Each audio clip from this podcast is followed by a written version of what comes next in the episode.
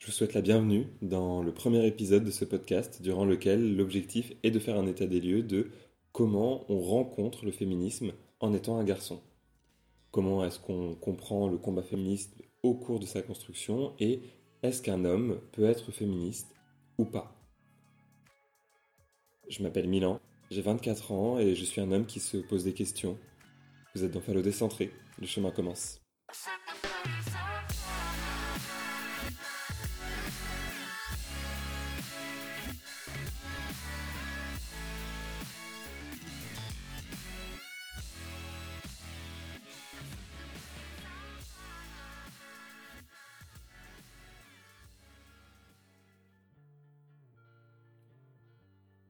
Une précision me semble nécessaire pour euh, commencer.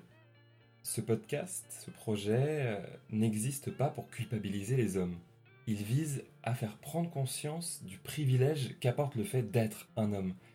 Il vise pas non plus à expliquer aux femmes, donc à faire du mansplaining, quoi que ce soit sur ce que ça veut dire de vivre en étant une femme, puisque je ne sais pas ce que ça représente, je suis un homme, je ne suis pas une femme, je ne vis pas le quotidien d'une femme.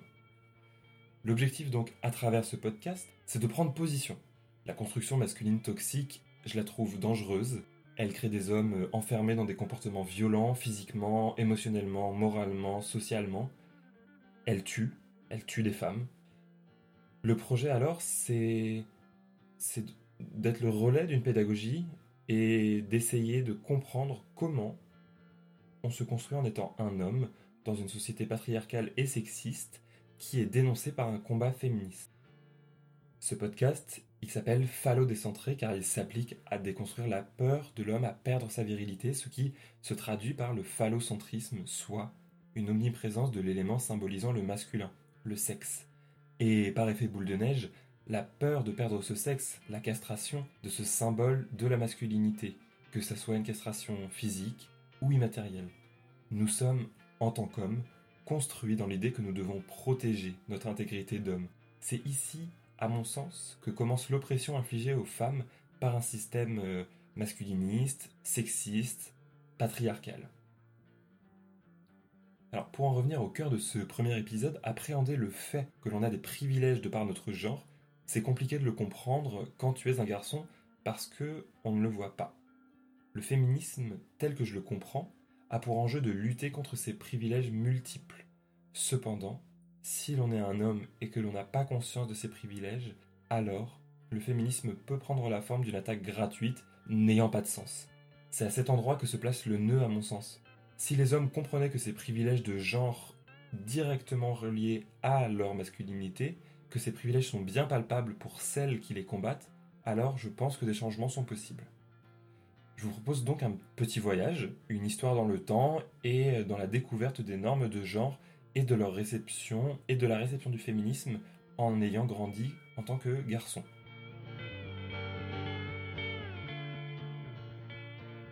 Alors, premièrement, et je, pour recontextualiser, je parlerai de mon expérience. Toutes les expériences sont différentes.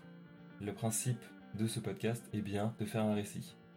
On reprend Premièrement, en étant un petit garçon, j'ai grandi dans une société qui m'a construit à travers des normes. Par exemple, les héros de dessins animés sont, étaient des hommes, et c'est normal, c'était normal de m'identifier aux héros masculins par exemple de Olivier Tom, de Dragon Ball.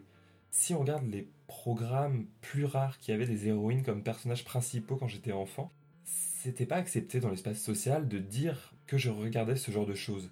Je pense euh, au Totally Spies, au Winch, au Super Nana. Je regardais ça petit, parfois via ma sœur, parfois simplement parce que c'était ce qui passait à la télé et que j'aimais regarder ça. Et cependant, d'une part, je n'en parlais pas trop à l'école, et d'une autre part, je m'identifiais beaucoup plus naturellement, plus facilement dans mon imaginaire et mes jeux d'enfant à Sengoku de Dragon Ball plutôt qu'à Sam des Totally Spies. Alors également, autre exemple de normes construisant une masculinité oppressive dès l'enfance, et via la cour d'école primaire, le terrain de foot. Le terrain de foot, c'était le cœur de l'espace public et il était occupé uniquement par des garçons. Les filles, elles, étaient postées en périphérie, loin du cœur de l'espace, loin du terrain de foot. Et une fille qui voulait jouer au foot, elle était perçue déjà bizarrement. Et si elle arrivait à jouer avec les garçons, elle était souvent reléguée au poste de goal, le poste que personne d'autre ne voulait, globalement. Donc ces normes de genre, cette masculinité, cette construction masculine, elle mettait déjà, dès l'enfance, à l'école primaire, une distance entre un petit garçon et la perception, la construction de son genre et la vie euh, avec euh, le genre féminin.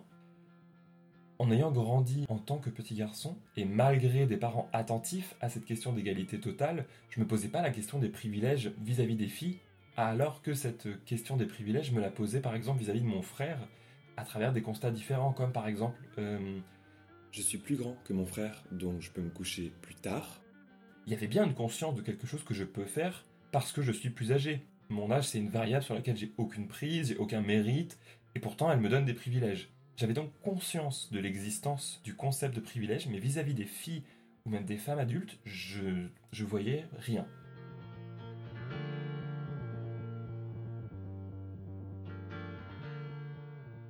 J'ai grandi, est arrivé le collège, et là la question du féminisme ne se posait alors de mémoire pas non plus, puisque j'étais trop concentré sur la phase transitoire qui est l'adolescence et durant laquelle l'innocence de l'enfance a perdu du terrain face au regard des autres et sur ce que je, ce ce que je représentais. L'image que l'on renvoie devient importante et il y a une attitude de garçon à mettre en œuvre pour se faire accepter.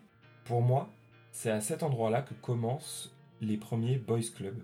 Un boys club, c'est un réseau informel privé, largement ou exclusivement masculin, dont les membres socialement homogènes sont choisis par et via les autres membres pour s'entraider.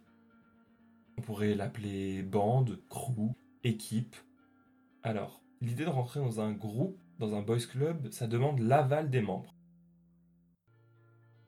On doit donc remplir des cases pour pouvoir être accepté par la communauté, et par définition, les filles ne rentraient pas dans les critères socialement homogènes dont je parlais tout à l'heure euh, pour accéder à ce club, puisque le fait d'être des filles les en les en excluait d'office. Et encore une fois, c'est une variable sur laquelle elles n'ont aucune maîtrise, elles n'ont pas choisi d'être des filles ou des garçons, et pourtant, ça les empêchait d'avoir accès à ces groupes. On en revient à l'exemple du terrain de foot dans la cour de l'école. Il y a un espace qui est masculin, et les filles n'y ont pas accès. Alors, le Boys Club, ça amène une réalité d'image qu'un garçon doit renvoyer pour se faire accepter par les autres. Le féminisme, c'est donc encore une fois à ce moment-là un sujet qui est écarté puisque en étant déjà concentré, consciemment ou inconsciemment, en tant que, jeune garçon, sur l'image que l'on renvoie aux autres garçons via les boys clubs, il est, c'est hyper compliqué de trouver le temps de réfléchir aux privilèges que l'on a vis-à-vis des filles. Donc, de l'enfance jusqu'au collège, le féminisme, il, existe, il est, il, est, il est là. On sait qu'il y a des inégalités, que la société est sexiste, mais on se pose pas de questions. Moi, en tout cas, je me posais pas de questions en étant un petit garçon euh, sur l'égalité avec les filles.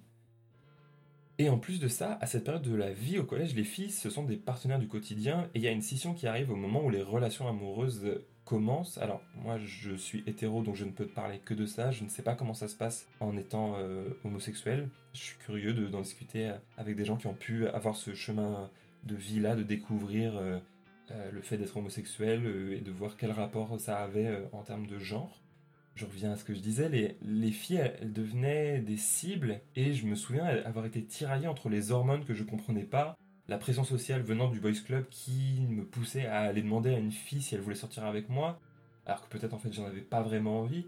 Enfin, encore une fois, c'était compliqué comme situation parce que j'étais encore un peu dans l'enfance, plus tellement, et je me construisais à travers le regard des autres. Et justement, les autres, ça correspondait à un groupe de garçons qui combattaient individuellement chaque jour qui passait pour garder sa place dans le groupe, dans le boys club.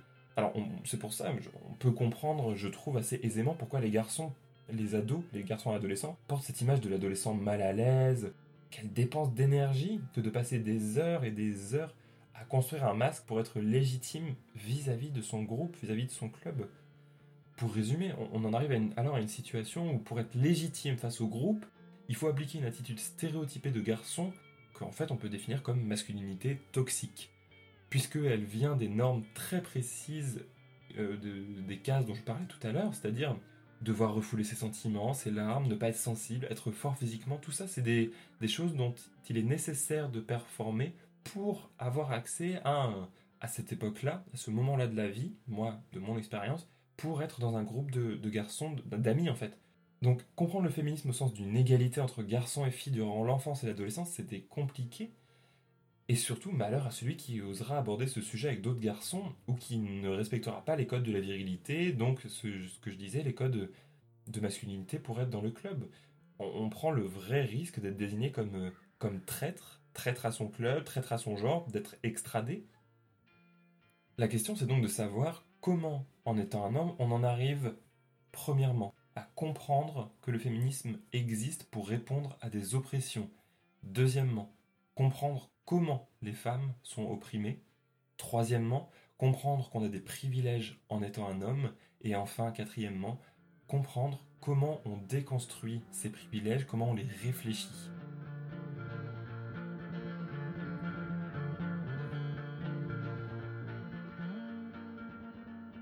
En évoluant dans un contexte familial, professionnel et social qui est pro-féminisme, tout était réuni pour que j'ai accès à ces réflexions. Et pourtant, comme je l'évoque depuis le début euh, de cet épisode, j'avais à peu près conscience que ça existait, mais je me projetais personnellement jamais dans ce questionnement puisque je me sentais pas concerné. Ça me, ça me fait penser aux hommes qui disaient pendant MeToo ou Balance ton porc, euh, mais moi j'ai jamais rien fait.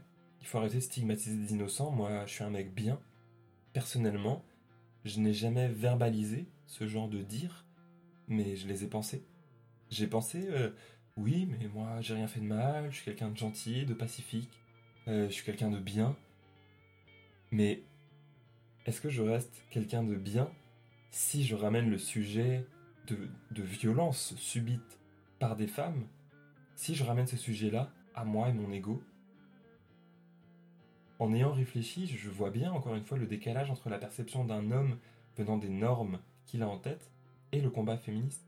Quand une femme raconte son oppression par un homme, la réponse est apportée, et ça semble incroyable, mais c'est pas moi je n'ai jamais fait ça, puisque c'est c'est pas le sujet. Et la tendance à tout ramener à soi pourrait s'expliquer à travers la construction qu'un garçon se fait autour de ses représentations culturelles, les héros de dessins animés, de livres, les films, les jeux vidéo, tout ça passant par l'obligation pour le personnage masculin de toujours être au cœur de l'action et de ne pas pouvoir être simplement spectateur de quelque chose qui ne le concerne pas ou qui pourrait être mieux géré ou mieux compris par quelqu'un d'autre, une femme par exemple. Ainsi, commencer à comprendre le féminisme a débuté pour moi par une remise en question perpétuelle sur le fait d'arrêter de me regarder le nombril et lever la tête pour observer et m'intéresser aux femmes autrement que par le biais de l'amitié, de la famille ou de la séduction. C'est ce que j'ai fait en commençant à lire le webzine mademoiselle.com lire Mademoiselle, c'était faire un premier pas dans une sphère d'information qui ne soit pas axée autour des hommes. Ce sont des femmes qui écrivent pour les jeunes femmes, et ça a été un chamboulement personnel parce que pour la première fois, je découvrais des sujets d'actualité, des questionnements qui ne faisaient pas partie de mon quotidien directement, mais qui en faisaient partie indirectement à travers les femmes que je côtoyais au quotidien. Par exemple, euh, les protections hygiéniques, ou les remarques sexistes dans la rue, tout ça, ces questionnements du quotidien c'était loin de ma perception de la vie et pourtant je vis avec des femmes tout le temps, tous les jours. J'ai 50% des gens avec qui j'ai des échanges sont des femmes. Et la force que je trouvais aux médias de Mademoiselle, c'était l'empouvoirment qu'il entraînait au jour le jour vers son lectorat. Des femmes qui soutiennent les femmes, ce que je découvrirai plus tard comme euh, ayant un nom, la sororité, et ce qui arrivait très rarement euh, dans mon entourage je, n'avais jamais vraiment, ou alors j'y avais jamais fait attention à cette, euh, cette sororité, ce, ce soutien des femmes vers les femmes.